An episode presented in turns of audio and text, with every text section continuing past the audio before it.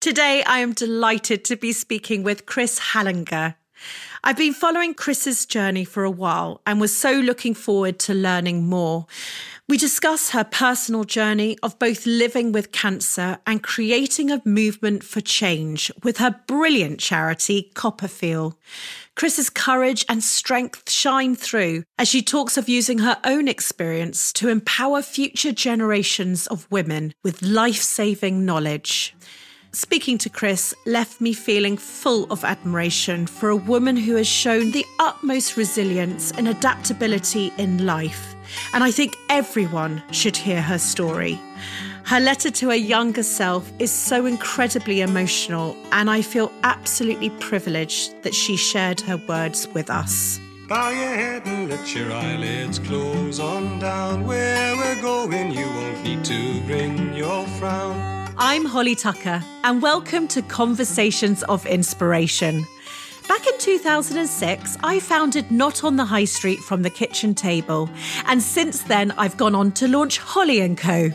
I'm the UK ambassador of creative small businesses, and I believe that having a business doing what you love is the key to a happy, fulfilled life. My dream is to help everybody start theirs. I'm here to offer advice, inspiration, wisdom and encouragement. And in my view, the best way to do this is by sharing stories.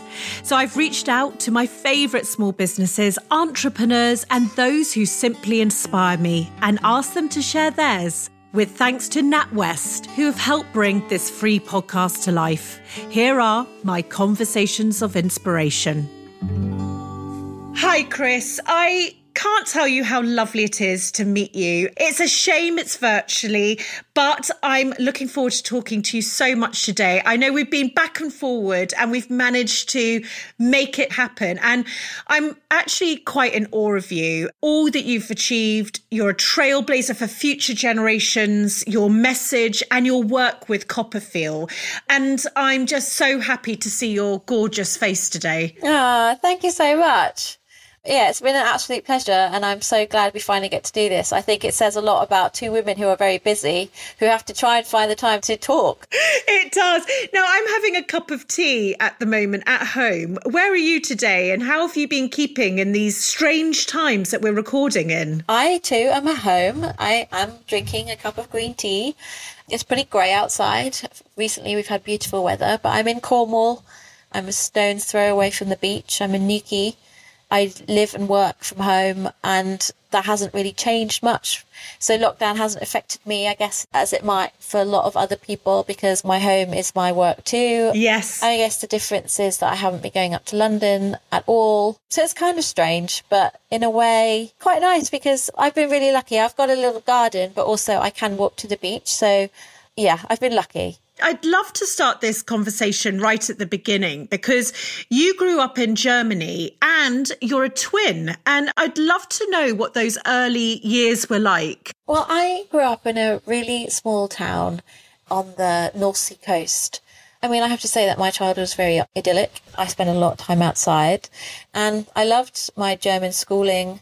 I was a very German kid, you know. Moved to England when I was 10, but I was a very German kid.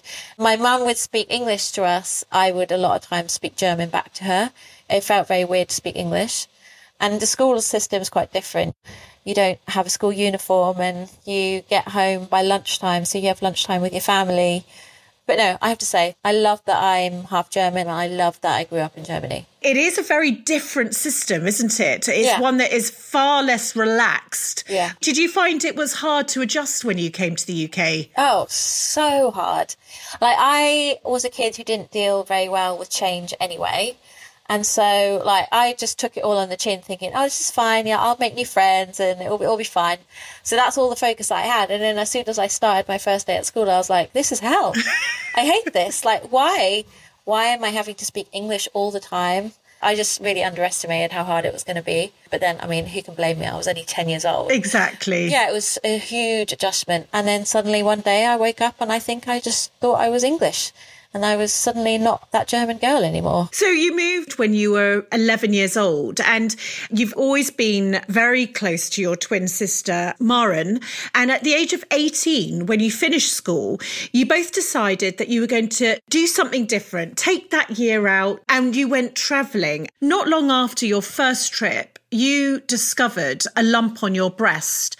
Am I right in saying this? You went to your GP and you were told that there was nothing to worry about. And so you left it and you went off to China for another adventure. Yeah. And it wasn't long after that that you noticed that there was something different again happening. Can you tell me about what this time was like and what actually happened? I was 22 when I first discovered the lump. So when we were 18, everyone else was told to go to university, but thanks to our mum, who kind of instilled this passion for travelling, we always knew that after school we would go off and see some of the world, and Australia seemed like a good choice as any. And then even then when I got back, I still wasn't sure if I wanted to go to university. But eventually I did an HND, which was a total DOS in travel and tourism. This gives me some qualifications for saying that I could work in the travel industry.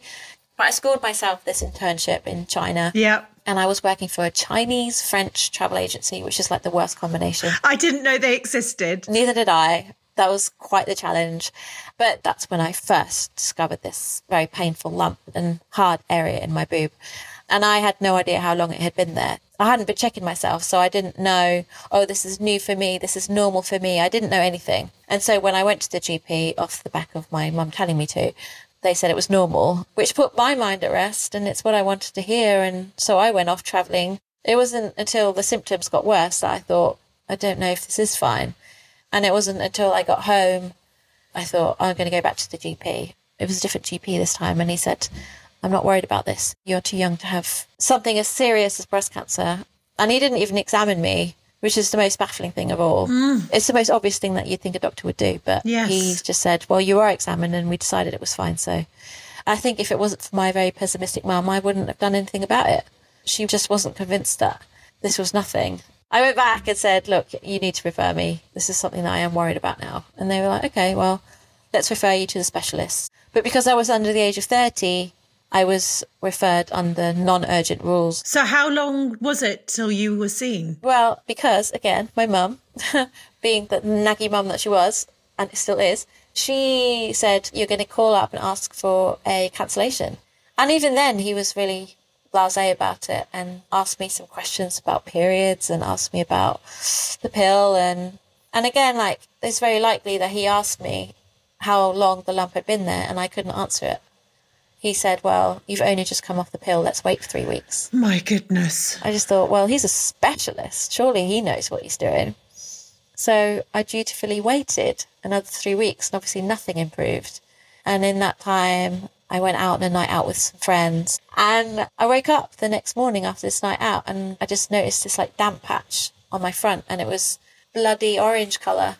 This liquid had leaked out of my nipple in the night. And it had completely covered my T-shirt. Mm. So that's how bad it had got. And that's how desperate it needed to get for them to do something about it. And so after those 3 weeks, I went back and said, clearly you're doing something now. And they said, yes, we're going to do a mammogram and we're going to do a biopsy. You got a result that was exactly the opposite of what everyone had been saying, that you had breast cancer, that the cancer had spread to your spine. Yes. And that it was incredibly serious. What was that period of time like? How did you even manage receiving such devastating news? There was nothing anyone could say, nothing anyone could do to do anything, like to make that situation okay. You just go into the mode of, I need to get better. So the next thing they then say is, these are the action points. So what we're going to do next is this. And then after that, we're going to do that. And then that. And then that's all you start focusing on is, well, they're telling me I need to do this and that will hopefully make me better. And then once you have those things to focus on, what else can you do but think about getting better? I didn't have a job. I was living back with mum. I had no one to notify that my life was about to change because nothing about my life was changing apart from that I was ill. Right. It was not like I had children to tell. I had no boyfriend to tell. Like there was nothing. All I could do is gather people around me that I knew could, I don't know, distract me, keep me buoyant, keep my spirits up. That's all you can do. And you try and get to one day, and then suddenly it's the next day, and then suddenly it's the next day. And because the cancer had already spread, the focus was on treating the pain more than anything. So it becomes sort of palliative care. It comes, let's make a comfortable care, which is kind of depressing if you think about it. Mm. But in a way, it makes sense because I was suffering from the symptoms of the cancer in my spine. And yes, we were going to start other systemic treatment, but in that moment, all I cared about was like not being in pain. So I had to have some very intensive radiotherapy to my spine, which caused a lot of nausea and a lot of bowel issues. And then I started chemotherapy. And I just kept thinking over scenarios of times in my life. What if someone had told me at that point that cancer could happen at my age? What if someone had told me to check my boobs? Mm. And I just couldn't help but think that it seemed so wrong. And I guess that's when my mind went into research mode. And I started Googling and talking to people about what had happened to me and how it could have been avoided. It's just unbelievable that you start to very quickly push this into a purpose, something that had to come out of it. Mm-hmm. You wanted to come away from these negative emotions that I can only imagine were swamping your mind, the injustice of all of this. Yeah. And you pushed it into these thoughts about really taking control. Was it important to take control at that point in time for you? Absolutely. I think everything that had led up to my diagnosis, I was this passive patient who took every answer that was given to me, accepted everything, and I just thought, no more. And I think added to that was also the fact that I'd just come out of a relationship where I was with someone who made me feel worthless, made me feel like I was nothing. Mm. And I just thought, no longer am I just going to accept so quickly. And I just thought, well, I need to be in control of the situation in some way. I know I can't control the cancer cells as such, but I can control how I feel about what's going to happen next. I can control the people that I'm going to have surrounding me during this. I can control the food that I put in my body. I can control what treatment I'm going to have next. And that, I mean, I didn't come straight away. The treatment thing was a big thing to learn because at first I was like, I'll take anything, I'll do anything. Like, give me the most aggressive shit you've got. Like, let's do it. It's only in later years that I discovered that it doesn't have to be that way. It's what's best for my quality of life that matters more than anything. But I was learning so much at the time, and I was learning so much about wherever I could get control, I would take it. Mm. And I think that definitely helped. And I am really proud of my strength to jump into Copperfield and the need for the charity and all the rest of it. But it's only been in recent months, which is weird to admit, that I've realised how I never gave myself time to breathe. Mm. I never allowed myself space to acknowledge what was really happening to me, just coming out of a really horrible relationship and then jumping straight into this next challenge in life. And then as soon as I was diagnosed, I started the charity. Yeah. Like, at some point you're going to combust. Yeah. I definitely think I never had a breakdown as such over the years, but there were moments in time where I thought, that happened because I never allowed myself to breathe. Yeah. I thought I was writing the book to help others, but more than anything, it's helped me. I wanted to go back to where you started to then build this idea of Copperfield, and you went on to win a Pride of Britain award a few months later, which is just astonishing, because it wasn't long after Copperfield had just become registered as a charity. And I read you weren't even a charity. No, so, so you're talking about sort of jumping in, and then suddenly you're winning awards and it's not even a registered charity. And I read that you actually received charity status the same day that you woke up after your mastectomy operation. Yeah. It's just unbelievable. Here you were only a few months after this devastating diagnosis. You're 23. Mm-hmm. And yet you'd already started a charity, a mastectomy, you're winning a Pride of Britain award. It seems to be at this point that you had this mission, didn't you, to raise awareness of breast cancer within young people, because you felt that this story needed to be told, because it wasn't being told that you can get breast cancer, you can get cancer as a young person. And I love the fact that you initially went to a festival to sort of capture the people that you very much wanted to speak to. Yeah. What was those beginning days like? Like, how did you come up with the name and go, I'm going to go to a festival and talk about breast cancer? I think a lot of charities start from some anguish, some personal anguish. And my story is no different. It started because there was a massive need. And I soon realized that what happened to me shouldn't happen to others. So no one should be told that their breast cancer can't be cured because it was found late. There shouldn't be this ignorance that breast cancer doesn't happen to young people. When I thought about it, I started asking the people in my life who were my age too. And I said, well, did you know you should check your boobs? Are you checking your boobs? Did you know you could get breast cancer? And everyone would say the same answer, like, no, absolutely not. And the only reason we went to the festival is because we were going anyway. Right. We'd had one meeting about Copperfield where we decided, oh, well, let's do something. Let's call it Copperfield. And the only reason the name stuck is because, well, I suggested it. And people don't want to disagree with you just after you've been diagnosed with cancer. Like, they're not going to say that something's a shit idea. So I think had I not had cancer, it might not even be called Copperfield. It might be completely different. But people in my life were so keen to help me. They were like, yeah, I'm on board, do whatever. Charity to me at the time felt so old and so stagnant, yes, and so not what I wanted Copperfield to be. Yeah. But then I thought, well, if no one does anything about it, that's never going to change. So maybe we could be the charity that maybe has a different attitude. Yes. We just happened to be going to this festival anyway. We wrote to the organiser and said, we're going to come with a gazebo and some people and some stickers, and we're just going to start talking to them about boobs. And like, we did not expect them to say yes, but they said yes. We had nothing. We had someone who had cancer who was very determined and didn't want no for an answer. And they let us come and experiment on something that we knew could save lives. And, you know, to this day, I'm grateful that they gave us the opportunity, you know. What was that first reaction like? Because, you know, sometimes you and your mission and small businesses that might be listening and people starting things, you know, it's that wind beneath your wings, isn't it? Yeah. It's that understanding that actually I'm not mad. Now, they might have said yes to Copperfield because they felt sorry for me. Yeah. But actually, I'm onto something now. Yeah. Did you get that reaction? Yeah, absolutely. So when I could take a step back from the tent and kind of observe from afar and see that either my sister or my friends were having conversations with people about breast cancer, that's when I was just like, this is something. I mean, Holly, you know that feeling of like something's happening. Yeah. I'm not entirely sure what this is yet, but something is happening. Yeah. I've sown a seed and something's going to bloom. It just built and built and built. I credit that festival for allowing us to come. I credit it for being the fire starter in a way. Mm. And there was this moment. So I was there with like no hair, so I'd started chemotherapy. I wasn't drinking alcohol because, I mean, that would have been a dumb decision to do that. Yeah. I was on so many meds. Mm-hmm. And my sister and I took this trip on this Ferris wheel. And I just remember thinking, like, I didn't think I could feel this high, like physically and mentally, above everything that was happening. I felt above it. And I felt like I was in a way, for the first time in my life, in control of something, even though cancer is the hardest thing to be in control of. In the last series, I gave you the chance to win a one-to-one mentoring session with me, and I am thrilled that I'm doing the same this time.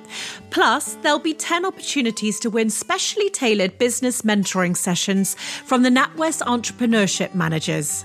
This team have coached tens of thousands of startups and business owners across the country, so they know their stuff. To be in with a chance to win, all you need to do is sign up to the NatWest Business Builder using our code. The Business Builder is a completely free e-learning site full of information and advice covering everything from well-being to finance. Head to natwestbusinesshub.com/Holly Tucker for all the details. Now, as you know, each week we run a competition with NatWest, who give away their ad break to small businesses and independents. They truly believe in the power of small and want to give you the opportunity to showcase your business to tens of thousands of listeners. So without further ado, let me hand over to this week's NatWest Independent Ad Break winner. Everyone knows a particularly tall woman, and chances are she struggles to find shoes big enough. I was that woman, always dreaming of fitting into the beautiful shoes, but not being able to find any I loved for my size 9.5 feet. I'm Laura Schofield, and I'm the founder of Otto and Ivy, a shoe brand for tall women in UK sizes 8 to 12. It used to be that anything that was available in my size was incredibly lackluster, which is why Otto and Ivy includes fuchsia sliders, metallic flats and delicately embroidered Western boots, all handcrafted in small, intimate factories in Italy and China. In the 8 months since launching, Otto and Ivy has sold out of several styles, been featured in mainstream press, sold to customers all around the globe, and even Caitlyn Jenner was pictured wearing the Evangeline Quartz on a night out in Malibu. You can view the collection at ottoandivy.com or follow the ups and downs of my journey on Facebook or Instagram at Otto and Ivy Shoes. And don't forget to tell your tall friends in need of beautiful footwear. If you'd like to take NatWest up on their generosity and be heard by tens of thousands of people, we've created more information on what we're looking for at our website, holly.co. Now, let's get back to our conversation of inspiration. Did that energy then just allow, like a snowball? Did it just start happening? Did you feel that there was an urgency that was around your timings? Oh my God, I just wanted everything to happen then and there. We filled out all the paperwork for the becoming a charity, and we knew that there'd be some waiting involved, but that didn't stop us from doing what we wanted to do anyway. So we went to more festivals and we spent a whole summer in a field, essentially talking to people about boobs. It didn't matter that we didn't have charity status at this point.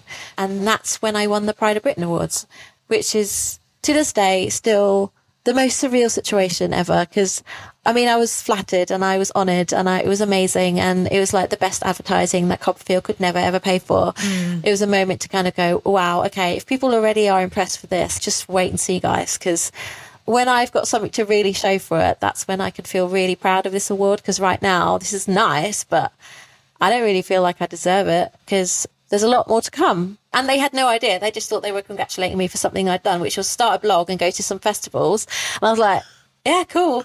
I mean, if that's a criteria for Pride of Britain Awards these days, then wicked. But it wouldn't be mine. It definitely motivated me to really prove that what we were doing made sense. And all that year, I think I said, if I had a crystal ball, I could look into the lives of all these girls and boys that I've spoken to in festivals, because at some stage they're going to get cancer.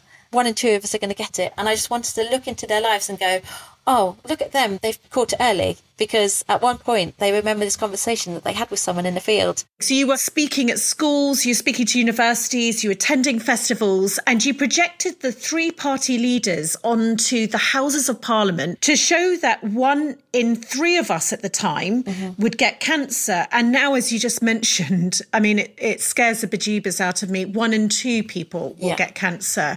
And in 2010, you then ran your first media campaign. I mean, I just love this, Boob Hijack, where you placed Boob Hijack stickers on boobs and pecs up and down the country, posters, statues, mannequins, and even the Angel of the North. I mean, it's amazing. And it reminds me of something you said, making mistakes is the privilege of the active.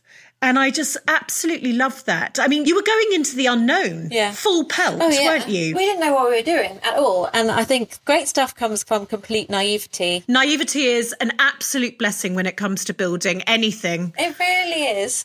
So I wish I still had that. But anyway, at the time, like, anything goes, we had nothing to lose. And having said that, we were tactical about it. We thought, well, just try and target one group of the population. And that was, at the time, students.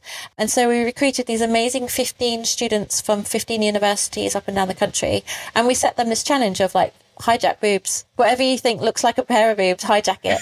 And it culminated in October for Breast Cancer Awareness Month, where we projected these boobs onto the Angel of the North, and that was our first projection. And it was just something that students could really get behind, something that they could really engage in, something that could be a vehicle for fundraising as well as awareness work. And then, we've been doing student ambassador things every year, and it's grown and grown. So we said, well, this is our core message. Use it how you want and be creative with it. And I think it's that creative license that has helped them flourish even more. And engaging exactly the audience you wanted to engage in. Yeah. I've got to think that the name Copperfield is a bloody brilliant name.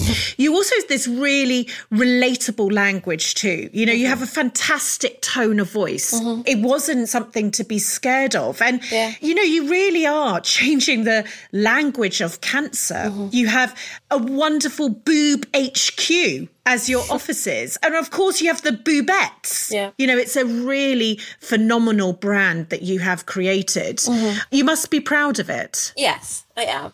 I talk about it in such a maybe silly, nonsensical way a lot of the times because, well, I don't ever want to sound conceited, but when I think about it and look back at it properly, then I kind of think, bloody hell, we were smart and we did things right and we made really great decisions and we did a lot of things right. And that took really good level-headedness as well as silliness and really great people around me. I really didn't do this alone. I had brilliant brains around me. We had great agencies who offered pro bono work. Yeah, we got lucky in a lot of times too. It's quite incredible because you're putting this subject that has been sort of taboo and certainly not even considered in the group that you were looking to start to engage with, this run by women for young women. But you started then collaborating with brands. I know that there was one that you were blown away by.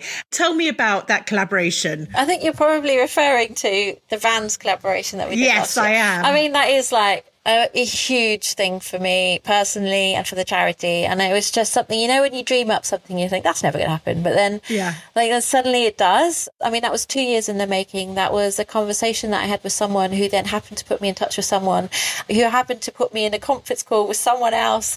And then I was suddenly in the talks with Vans HQ in LA, who said yes. Wow. When I said it'd be really great if we had some merch that could really educate people about breast cancer. And they said, okay, well, you know, our lead times are really long, but leave it with us. And I thought, oh yeah, here we go. I've heard that before. 2 months later, they were like, okay, well, we've taken it to the next step and you'll hear from us again. And I thought, okay, great. Well, they've not forgotten about me. And then another couple of months went by and then suddenly these images dropped into my inbox of the designs for the collaboration. And I thought, this is actually happening. At first, they wanted different territories to support different charities. So obviously Europe would be for Copperfield, US would support someone else. We've got a couple of charities in mind. And then they decided they were only ever going to support Copperfield. They said, no, we don't want to support anyone else. We just want to support Copperfield. This comes from your story, Kris, and your idea. We want us to support you. And we said, okay, only for sure. Because like, we don't want anyone coming to us and saying, I'm buying this product in the US and the money's not staying in the country. But their argument was, checking your boobs is a global message. So let's forget about that. We do not need any more convincing. Give us all your money. And so it's awesome. And you had naked boobs, pregnant ladies and mastectomy scars on a pair of shoes. Yeah. Thanks to you. Yeah. And they're also on a pair of sliders that I've literally not taken off all summer. They're so comfy and it's so amazing. And sometimes I look down and go, oh my God, that design is on that shoe because of an email, you know? Because of what you thought, the bravery to write that email, the sort of fuck it tendency, you know, I have sometimes lists that's called the fuck it lists. Yeah. And the fuck it lists are, I'm just going to write to that person. I'm just going to see what's going to happen because the worst that can happen is no reply or a no. Yeah. So let's do this. Yeah. And we go from these wonderful moments that you had to then really unbelievable statistics that must blow your mind. If you are aware of Copperfield, the charity, you're 71% more likely to check your boobs each month. I mean, that's not 10%, that is 71%. And I know that you've been contacted by people over the years, seeing your campaigns, reading your articles, being engaged, that have gone to their GP and have received early diagnosis. Can you tell me what it was like that first time that happened to you? Well, I think I imagined it for so long and I willed it to happen so badly when I was on that stage at the Pride of Britain Awards thinking I've proven nothing yet. And obviously I didn't want people to be diagnosed. What I wanted was them to come to us and say, you've given me a better chance of survival, because ultimately that's what Copperfield has the power to do. We are giving people the chance to exist long beyond a breast cancer diagnosis. It's not guaranteed, like is anything guaranteed in life, but we're giving people the most positive, most encouraging, most uplifting courage to feel like that's possible. And it only takes a monthly boob check to do that. It's not a big task. And so the first time we knew that what we were doing made sense and it gave everything meaning and it kind of made us go, oh, shit, all this hard work's worth it. Let's keep doing it. Was when a girl called Jenny wrote to me and said, I've just been diagnosed and I'm 26 and I wouldn't have gone back to the GP if it wasn't for you. I love talking about Jenny's story. I always talk about Jenny's story. I mean, I probably talk about her in every podcast that I've ever talked on. And Jenny's still a friend. She's one of our Bubettes. She had her second child this year during lockdown. I guess she is our poster girl for hope. She's our poster girl for why Copperfield still exists. She's everything to us because without that initial email, I'm not sure how much we would have carried on, because it was hard, you know.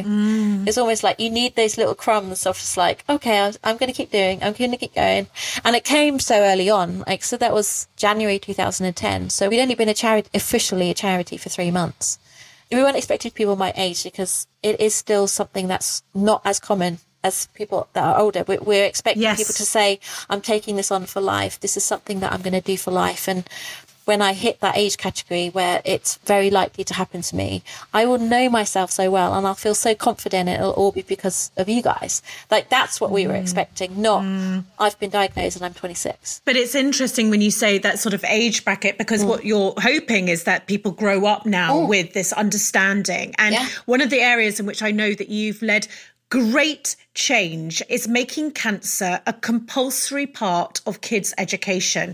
So actually putting cancer on the curriculum and making it part of the syllabus, which is firstly the most bloody brilliant idea, which actually I cannot believe hadn't happened before, which is right? Just too scary. And it is just unbelievable news, because it's happening from September this year. Yeah, it should be from now. I bet you're bloody proud of yourself. And anyone listening right now is just sending you proud vibes. It must have been just a real moment in time to discover that, because this is your legacy, isn't it? Yeah. Isn't it more than anything else that you've done? The fact that, you know, children are going to learn about cancer. Yeah, I think something that outlasts you is obviously something that, you know, you would just want that, because I didn't know how much I could achieve in my time on this planet, given that I had this disease. So everything that I wanted to work on, I wanted to make sure that it could sustain and it could exist without me. So that's whenever I thought about what Copperfield strategy and what we were going to be putting in place, I wanted it to have a future.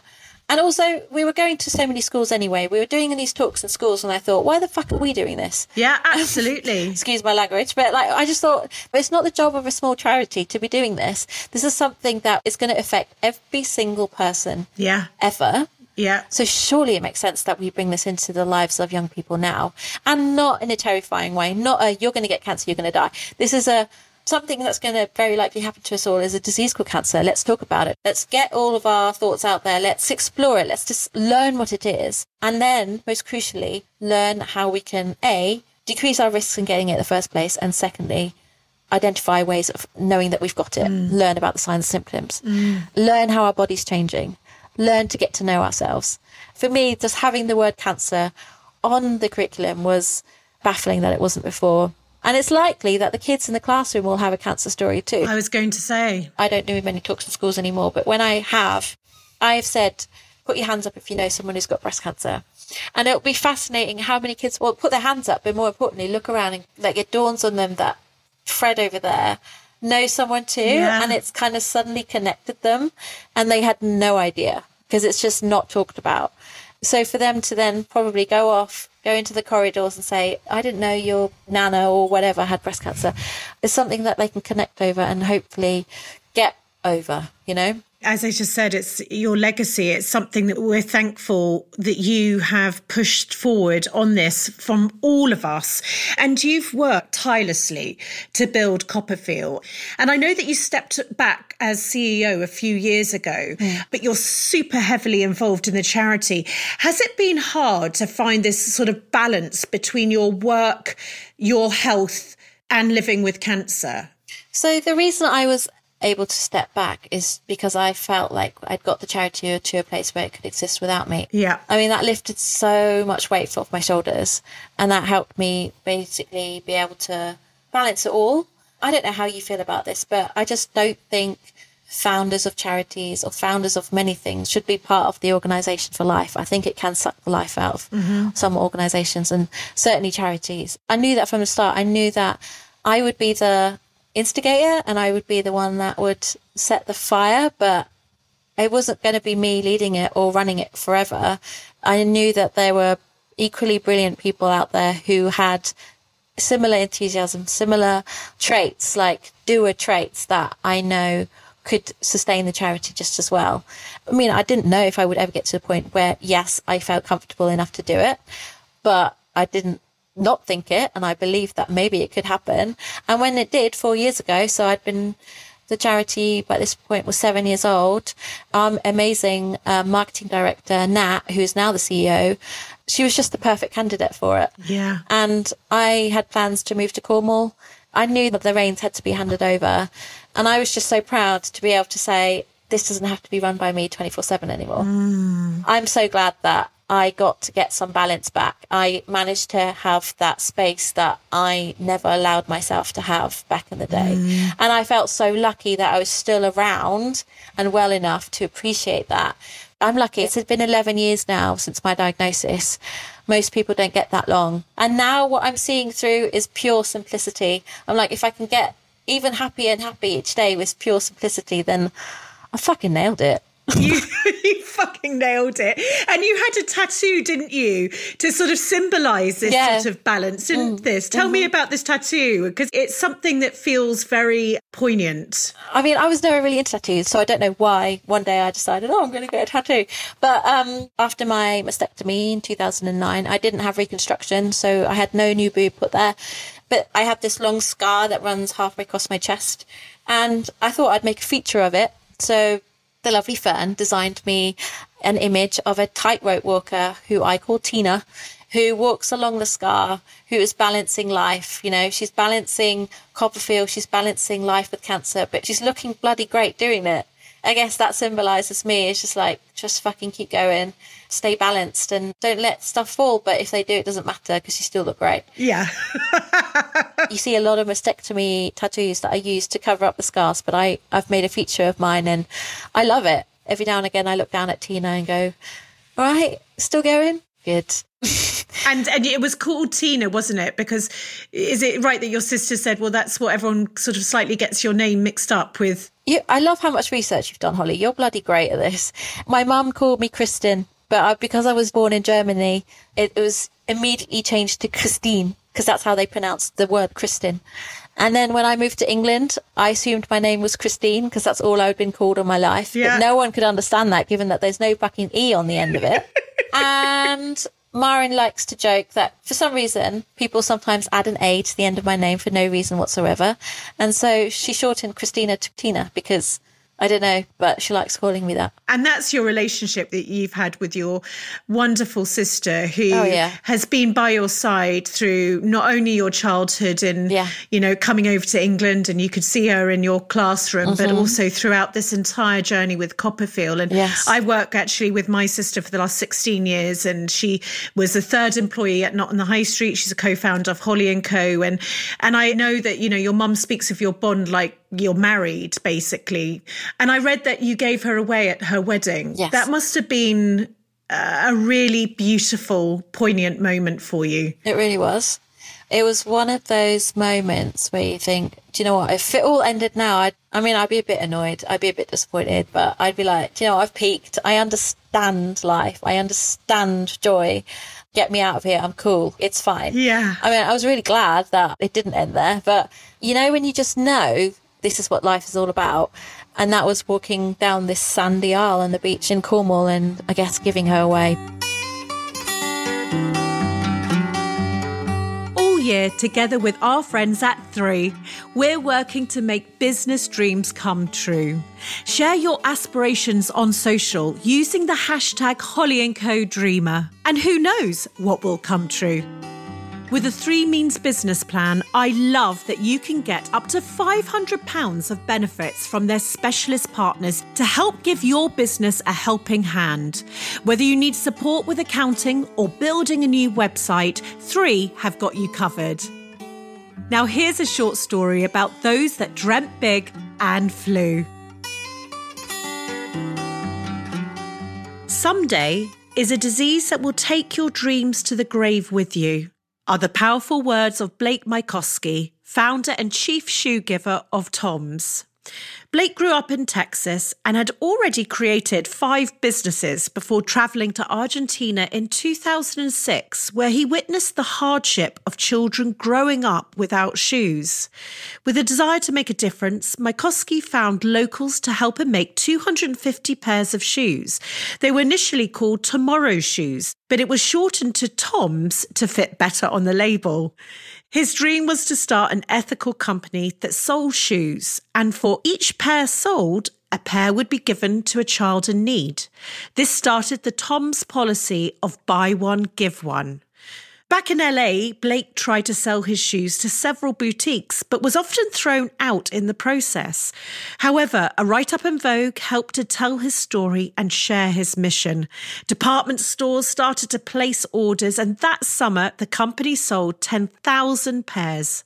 Blake rounded up the family and friends and headed back to Argentina, driving village to village, dropping off shoes in what he describes as the best trip of his life. Mycoskie's revolutionary approach to build a sustainable business for social good meant that TOMS became known as the one-for-one company. They've since donated over 45 million pairs of shoes to children in need. And not stopping there, Blake extended his one-for-one policy to eyewear to provide sight to those in need. A pioneer of social entrepreneurship, Mycoskie wants to inspire others to turn their passions and dreams into reality. His book, Start Something That Matters, is based on the philosophy that the most important step of all is the first step. Start something. Don't forget to share your own business dream using the hashtag #HollyandCoDreamer.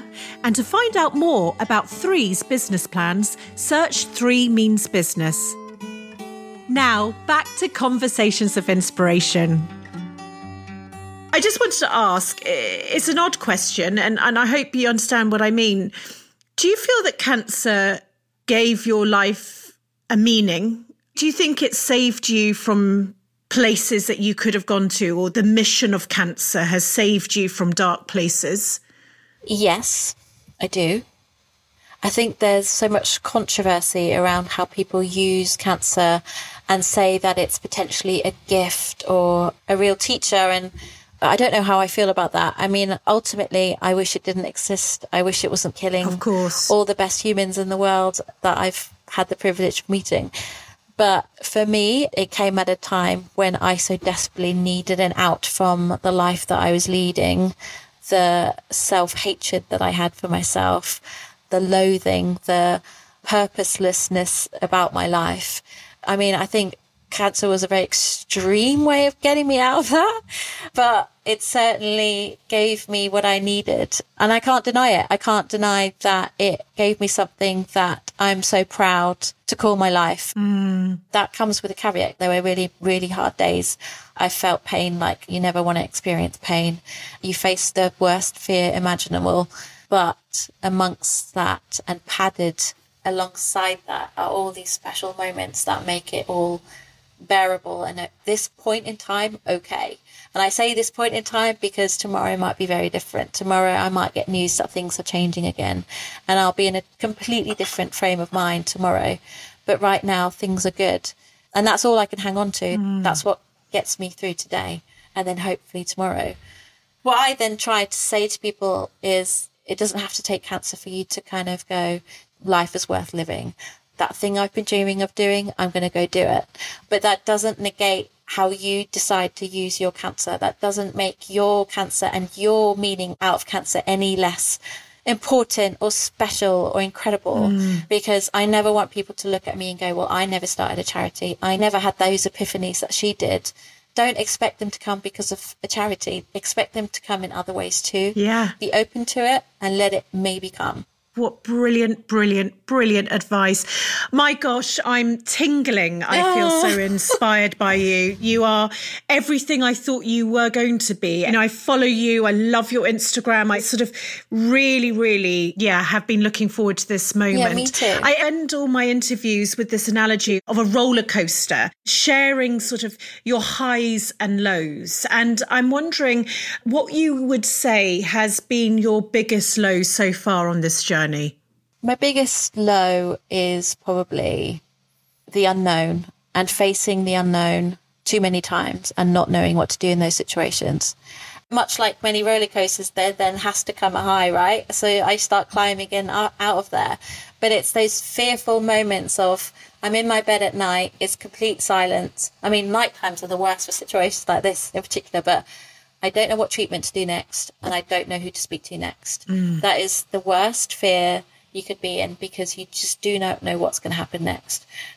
But then I somehow find the energy to go, well, maybe I'll call this person. Maybe they'll have something useful I can know about. But in that moment, in the middle of the night, you can't call anyone. That is a low. That is a low. But you come out, as you said, on this greatest high. And I'm wondering if one of your greatest highs, or I'd love to hijack your greatest high and ask, writing your book at the moment. Yeah. Tell me about this and your greatest high. But I just wanted to, I'm fascinated. Do you know what? I think the book, I hope that it will become my greatest high. Right now, I'm not so sure, but it's hard, isn't it? Writing a book is bloody hard. It's been a real journey of self-discovery that I didn't realise I was going to have or need or wanted. And actually I've changed the title a little bit. So, well, I wanted it to be called How to Glitter a Turd. But the more I was writing it, the more I was thinking the how is so irrelevant, because what I'm not saying is I'm not prescribing how anyone does this. I'm explaining how I've done it. And so the importance is on purely glittering a turd. It's a fact. I've done it. And yeah, the more I wrote it, the more I realized that I was analysing my life in the most profound ways that I never thought I could. And, you know, if that's what book writing is, then great. Like, everyone should do it, because it'll make you think stuff about your life that you never have. And I think writing it during a global pandemic is something else as well. Like, yeah, me and my brain have become very close over the last few months. That might be your greatest high. Yes. But if I hadn't have hijacked it, tell me what that would have been. I'm just worried that people get so bored of me saying the same stuff over and again. But hopefully no one's heard this before. I just can't deny that it was Jenny's email. You know, I can't deny that when I think back at all those moments that made sense in my life, and that where the penny dropped enormously was Jenny's email. And then consequently saying that she's had another very healthy baby boy this year. And that's 10 years on, you know, there's life beyond cancer. Bless you, Kris. Thank you so much for today. And it's just a privilege hearing your story firsthand. And you just got buckets of resilience, and the role model that you have now become.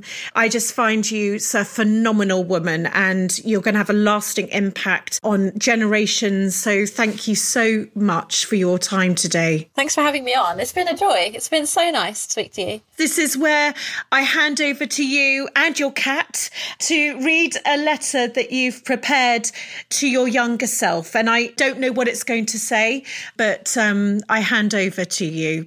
I wasn't sure what to say. I didn't want to, because my cancerversary last year was my 10th, and obviously a big one. I actually wrote myself a letter that I then read out at my party with all my loved ones around me. And I've changed it a little bit, but I just thought, what's the point in writing something brand new when I've already written something that I think is perfect for this? And I hope you agree. I can't wait to hear it. Okay, here we go. Dear Kris, my girl, you are at the foothills of something really rather shit. But you already know that, so I'm here to tell you all the things that are good about your diagnosis. I know that sounds utterly ridiculous to you right now, but stay with me. You are frightened, of course you are. But in the darkest of moments, I want you to remember one thing. Life will go on in the most spectacular of ways. I need you to hold on to that. I need you to accept that life will drastically change, and although you fear change so much, it will all, I mean mostly, be good. Uncertainty is so scary. Boy, do I know that. But it will make you seize many opportunities, and by that I mean many glorious fuck it moments. You don't know this right now, but you have all the strength you need to survive cancer, its treatments and side effects, and you will actually be glad when they finally remove your boob later this year. You will choose not to have a reconstruction.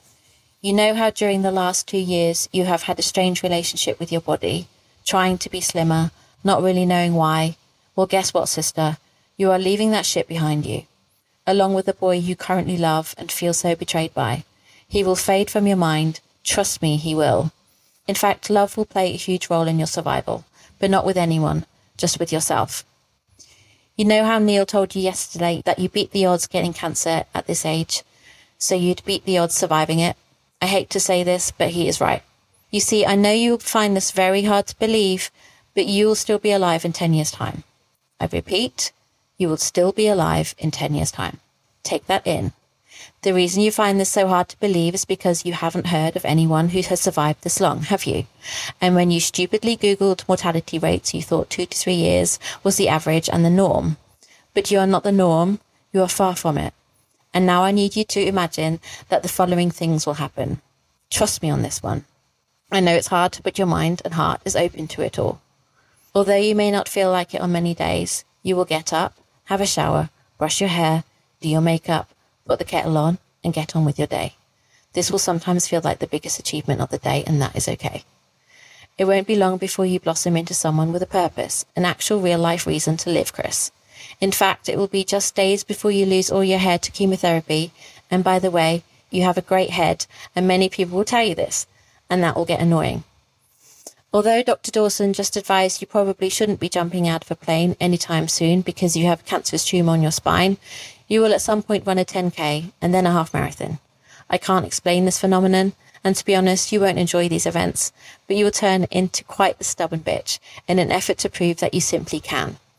And although you don't enjoy running, you will rope countless friends and then hundreds of strangers into running for your charity. Yes, I said charity.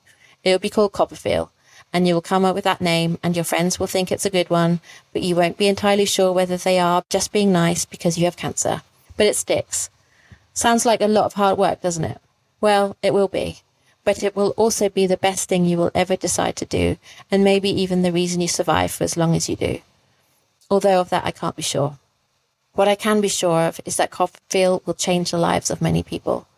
Not long from now, you will hear from people who have been diagnosed early because of what you do. And then those messages will become a regular thing. You will make a good boss, a boss of the charity and boss of your own health. There's not a straight path to healing. You will have to take reins and navigate your way through the medical system and jump through many hoops. It will be frustrating, frightening, and you'll find yourself in the loneliest of places, but you'll carry on. You won't always know why, but you do. You will realise you're a doer, not a planner, which may infuriate your staff, but you learn to appreciate people's unique ways of working and love them for it. In the midst of chemotherapy, you will meet a guy. The relationship will be blissful, sad, comforting, and then a bit shit. So you break up, and you'll possibly cry more than you did when your dad died, and more than you did last night. And then time will pass, and you'll be okay. You will dance sober a lot. You will have a much healthier relationship with food. You won't have a baby, but then I know you were never that bothered about them anyway, and you will marvel at your friends for pushing babies out of their vaginas whilst you own 2 legendary cats. You won't own a house. You won't get married. There won't be a cure. Life will take on a whole new meaning. You will move to London and then to Cornwall because you will understand what you really want out of life. You will make questionable fashion choices. Some things don't change. You will be invited to 10 Downing Street with 10 of your friends, and then again 3 more times. You will experience pain, so much pain. You will hide your fear under a mask of positivity. You will accept death. Never before would you have felt such self-compassion. You'll make some monumental errors in judgment of people. You will have a godson named after you. You're going to like the idea of writing a book, but probably never get on with it. Lol. Did. You will see wonder in the mundane. An ITV2 show called Love Island will be created, which will provide you with so much joy. You will have 60 brain tumours. Maybe you didn't need to know that right now, but you should know you'll be okay. You'll be so proud of the Copperfield team that you might at times feel like bursting. You will learn to love running into the cold sea. I'm not even making this shit up. Some days you won't feel like getting out of bed, so you don't. You will walk Ma down the aisle at her wedding. That's when you will realise what happiness really is. You will get honoured with an honorary doctorate in public administration. Lol. Ain't that ridiculous? You'll continue to travel Japan, Thailand, New York, Canada, Austria, Italy, Portugal. I could go on. This thing called Instagram is about to be invented, in which you share many pictures of your life. It will become sort of addictive, but it will act as an amazing tool to show the world how you thrive with cancer. You will get cancer on the curriculum. You think I'm fibbing, but I'm not. You will say no a lot. You will say yes and accept help from friends, even though a little piece of you dies inside. Talking of friends, they will come and go, and that's okay. You will love watching your friends live their lives. You will make many new friends, and this may sound very strange. You may just thank cancer for them. The death of your dad taught you so much about life and its fragility, but it will hit you even harder when some of the best people you have met die.